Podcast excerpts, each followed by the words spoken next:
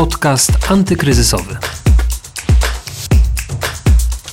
Justyna Smolińska, dzień dobry. W dzisiejszym podcaście antykryzysowym rozmawiamy o opóźnieniach w płatnościach. O tym, jak radzą sobie poszczególne branże, gdzie są największe problemy z płaceniem na czas należności, o ile opóźnione są płatności i z jakimi opóźnieniami mamy najczęściej do czynienia. Czy przedsiębiorcy zalegają z opłatami bieżącymi, pensjami pracowników, czy raczej z płaceniem podwykonawcom? Jak egzekwują zaległe należności i jak rządowe wsparcie, tarcze wpłynęły na płynność finansową firm? O tym opowiada dziś Paweł Szczepankowski, dyrektor zarządzający Atradius w Polsce. Posłuchajcie. Polskie firmy w ubiegłym roku poradziły sobie zaskakująco dobrze, szczególnie z perspektywy takiej branży jak moja, czyli ubezpieczycieli należności. Nie ukrywam, że nasze wstępne estymacje, które robiliśmy jeszcze w pierwszym kwartale, czy też w drugim kwartale ubiegłego roku, zwiastowały raczej bardzo negatywny scenariusz dla firm Szczęśliwie żaden Armagedon nie nastąpił. Robimy teraz już pełne podsumowanie roku 2020 i wychodzi nam, że dla ubezpieczycieli należności, którzy żyją z tego, jak e, radzą sobie firmy w płatnościach, to był całkiem dobry rok. Co oznacza, że dla naszych klientów to też był dobry rok dość optymistycznie w porównaniu z rozmowami, które ostatnio prowadzę. Mm, no to zacznijmy od tych bardziej pozytywnych informacji. Które branże nie odczuły według Waszego raportu, według Waszych danych skutków kryzysu i gdzie te opóźnienia w płatnościach były najmniejsze? Zanim przejdziemy do konkretnych branż, sądzę, że warto wspomnieć w tym momencie, że poza przynależnością do właściwej branży, która mniej ucierpiała w ubiegłym roku, ważniejsze było dla firm na ile szybko odnalazły się w nowych warunkach biznesowych. Bo jeżeli chodzi o branżę, to sprawa jest no, dosyć oczywista. Zaczęliśmy pracować w domu, w związku z czym potrzebowaliśmy mnóstwo nowego sprzętu elektronicznego oraz wygodniejszych mebli. To były dwie branże, które porodziły sobie doskonale. Branża elektroniczna także była mocno wsparta przez pracodawców, którzy odkryli nagle, że laptop to nie jest jakaś fanaberia czy nagroda dla pracownika miesiąca, ale konieczność. Jeżeli firma ma działać, to pracownicy muszą być skutecznie wyposażeni w narzędzia do pracy zdalnej. Więc te dwie branże były naturalnymi zwycięzcami. Aczkolwiek w każdej z branży udaje się znaleźć tych, którzy zareagowali wystarczająco szybko, żeby przemodelować swoje procesy biznesowe, a w szczególności przenieść swoją dystrybucję do kanałów online.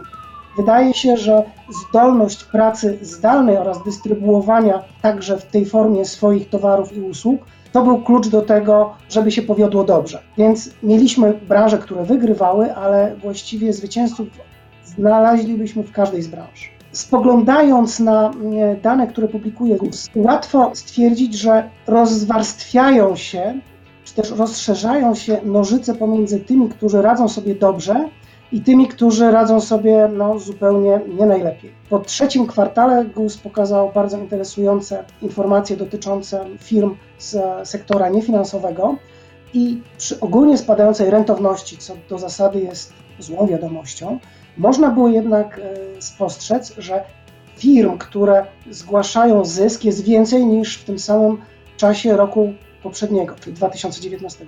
Niestety również firm, które zgłosiły stratę, jest więcej, no nieproporcjonalnie więcej, dlatego rentowność na rynku spada. Natomiast wszędzie możemy znaleźć graczy, którzy odnaleźli się w nowej rzeczywistości. A które branże mają największy problem z płaceniem na czas swoich należności? No tu też e, nie ma niespodzianki od ostatnich 6-8 miesięcy. Te same trudności dostrzegamy w branżach hotelarskiej, szeroko rozumianej gastronomii organizacji przeróżnych eventów, imprez masowych. Czkawkę zaliczyły także branża motoryzacyjna, ale tutaj już odnotowujemy pewne odbicie. I prawdę mówiąc, to moje optymistyczne rozpoczęcie, że było lepiej niż myśleliśmy, także wynika stąd, że najcięższe uderzenie kryzysu przypadło na te branże, które właściwie pozostają na marginesie ubezpieczeń należności. To były branże, które bardzo sporadycznie korzystały z usług ubezpieczycieli. W dużej mierze wynikało to z wysokiego udziału obrotu gotówkowego, no ale okazuje się, że bywają kryzysy, kiedy ubezpieczyciel by się przydał. A proszę powiedzieć, z jakimi opóźnieniami płatności mamy najczęściej do czynienia? Czy przedsiębiorcy zalegają ze spłatami kredytów, czy z opłatami bieżącymi, mam na myśli na przykład e, czynsz czy opłaty za wynajem, czy z pensjami pracowników? Czy raczej zwlekają i odraczają płacenie należności kontrahentom, podwykonawcom? Z czym mamy najczęściej do czynienia? To zacznę od e, trochę szerszego tła. My w ubiegłym roku przeprowadziliśmy badanie nazwane barometrem praktyk płatniczych, gdzie pytaliśmy przedsiębiorców o to, jak zmieniły się ich zwyczaje płatności do dostawców oraz jak udaje im się ściągać należności od ich odbiorców. I prosiliśmy, żeby porównali okres przed pandemią i w trakcie pandemii. To badanie miało miejsce we wrześniu, czyli to był taki jeszcze czas odmrożenia przed kolejnym lockdownem. Najważniejsze spostrzeżenie i taki wniosek, który był dla nas w pierwszym momencie dosyć zaskakujący, to fakt, że przedsiębiorcy o wiele odważniej zaczęli używać odroczenia płatności. Dla porównania, 2-3 lata temu, pytając dokładnie o to samo naszych respondentów, otrzymywaliśmy odpowiedź, że Odroczenie płatności jest stosowane mniej więcej w 30, no niecałych 40% wszystkich transakcji. W ubiegłym roku, już e, w efekcie kryzysu okołopandemicznego, nasycenie kredytem kupieckim zwiększyło się do 55% całości transakcji, co jest najwyższym odczytem, jaki odnotowaliśmy od początku tworzenia barometru, czyli od dobrych 7 lat. I w tym momencie zbliżyliśmy się, a właściwie wyrównaliśmy te poziomy zaangażowania kredytu kupieckiego, które obserwujemy w krajach ościennych, zarówno w Europie Zachodniej, jak i u naszych południowych sąsiadów, którzy do tej pory znacznie wyprzedzali polskich przedsiębiorców, jeżeli chodzi o oferowanie odroczonego terminu płatności. Czyli na pewno mieliśmy więcej ryzyka płatniczego. To jest pewne. Druga rzecz, Zapytaliśmy także naszych e, respondentów o to, gdzie szukają efektywności w swoich przepływach finansowych, i tutaj z bardzo dużym zadowoleniem odnotowaliśmy, że porównując z analogicznymi odpowiedziami pytanych w Europie Wschodniej, polscy przedsiębiorcy w najmniejszym stopniu powiedzieli, że szukają oszczędności przy redukcji etatów.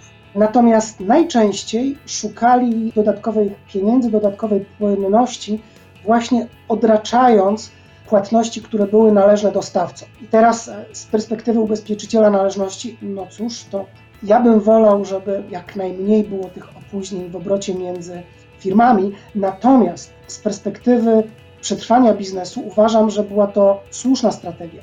W tej chwili o wiele łatwiej dogadać się z dostawcami, którzy też muszą odnaleźć się w nowej rzeczywistości i zaakceptować wydłużenie terminów płatności, niż odbudować zasoby ludzkie, które uległyby e, redukcji. Nie mówię tu tylko i wyłącznie o odbudowie liczbowej, ale także odbudowie zaufania. Przedsiębiorca, który zwalnia, musi liczyć się z tym, że przez jakiś czas nie będzie wymarzonym pracodawcą. Jak w takim razie, y, spójrzmy na to z drugiej strony, jak egzekwujemy zaległe należności w takim razie, czyli jak ci dostawcy, kontrahenci egzekwują to, co im się należy, czy od razu wkracza windykator, czy najpierw staramy się załatwiać sprawę delikatniej, przypominając o zaległych rachunkach, mailując, jak to wygląda? Jeżeli chodzi o sposoby windykacji, to napisano na ten temat tomy książek i godziny konferencji i z tego co wiem jeszcze nikt nie odkrył złotego środka. Natomiast y, zeszły rok był o tyle specyficzny, że po pierwsze, w tym obrocie między firmami nastąpiła większa akceptacja tego, że płatności są nie na czas. I tu też um, obserwacja, która z początku wydawała się bardzo paradoksalna. Nasi respondenci powiedzieli, że przed kryzysem mniej więcej 60% faktur było regulowanych w terminie, i ten odsetek płatności terminowych spadł o 10 punktów procentowych.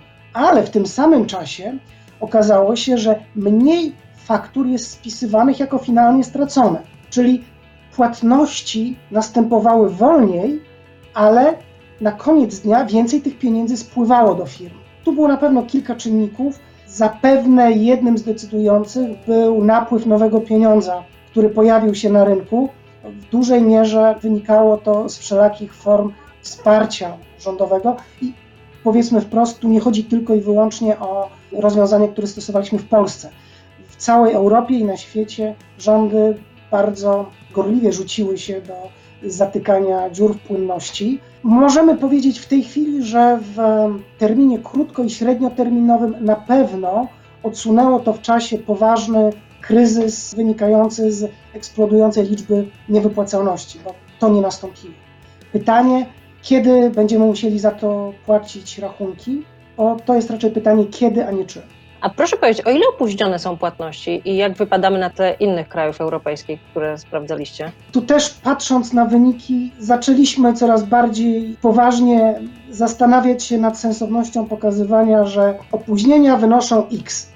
To, co wychodzi z naszych badań, to to, że mamy zarówno klientów, którzy skrócili swoją rotację należności, jak i takich, którzy nieco ją wydłużyli, oraz takich, którzy bardzo, bardzo musieli je wydłużyć. Mogę powiedzieć, że średnia rotacja należności w ubiegłym roku wyniosła 38 dni, tylko że tu z jednej strony i różnice w branżach, ale też różnice, które pojawiały się pomiędzy poszczególnymi graczami w tych samych branżach, powodują, że chyba powinniśmy zacząć mówić bardziej o pewnych agregatach. To, co możemy śmiało powiedzieć i co jednoznacznie zadeklarowali nasi respondenci, to 3 czwarte z nich odnotowało opóźnienia płatności większe niż poprzednio. No i to jest taki bardzo wymierny wskaźnik. Natomiast ja jeszcze chciałbym na chwilę wrócić do tarcz, bo rzeczywiście dotknęliśmy tego tematu i płynność, która została dostarczona do rynku. Tutaj opierając się o dane NBP można e, wspomnieć, że rachunki firm w ciągu roku 2020 spuchły o 60 miliardów złotych, rachunki gospodarstw domowych jeszcze więcej, a gotówki przybyło mniej więcej 90 miliardów. To są potężne zastrzyki finansowe, ale ja chciałbym powiedzieć jeszcze o jednym elemencie, który na początku miał dosyć dobry wpływ na ogólnie rzecz biorąc transakcje między przedsiębiorcami, ponieważ e, skorzystanie ze wsparcia, które było oferowane, wymagało zwiększonej dyscypliny płatniczej. Dłużnik, który pojawiał się w bazach danych jako dłużnik nierzetelny, nie mógł liczyć na takie wsparcie. W związku z czym tarcze miały wpływ dwojaki. Z jednej strony motywowały przedsiębiorców do tego, żeby jednak realizować swoje płatności, może nie w terminie, ale w ogóle, no i z drugiej strony dostarczyły tej płynności na rynek. Kiedy przedsiębiorcy spodziewają się poprawy sytuacji? W dużej mierze to będzie zależało od tego, jak tarcze będą albo przedłużane, albo wprost przeciwnie. Administracja centralna będzie oczekiwała pewnego zwrotu z tych tarcz. Sądzę, że to jest sprawa kluczowa. W tej chwili musimy także bardzo poważnie brać pod uwagę cały fundusz odbudowy, który już nie jest schematem tylko polskim, ale schematem dla całej Unii Europejskiej. I sądzę, że to będzie też odpowiedź na pytanie, o ile opóźni się konieczność spłaty tych długów, które zaciągaliśmy przez cały ubiegły rok, bo to jednak są długi. Nasi e, respondenci wspominali, że na 2021 rok największym wyzwaniem będzie trzymanie w ryzach kosztów. Ponad 40% z nich powiedziało, że koszty będą na pewno na celowniku. Dziękuję bardzo Panie Pawle. Naszym gościem był Paweł Szczepankowski, dyrektor zarządzający Atradius w Polsce. Dziękuję bardzo. Tym podcaście to już wszystko. Wszystkie rozmowy znajdziecie na stronie pb.pl ukośnik antykryzysowy i w aplikacjach podcastowych. Zapraszam do słuchania we wtorki i czwartki. Justyna Smolińska. Do usłyszenia. Podcast antykryzysowy.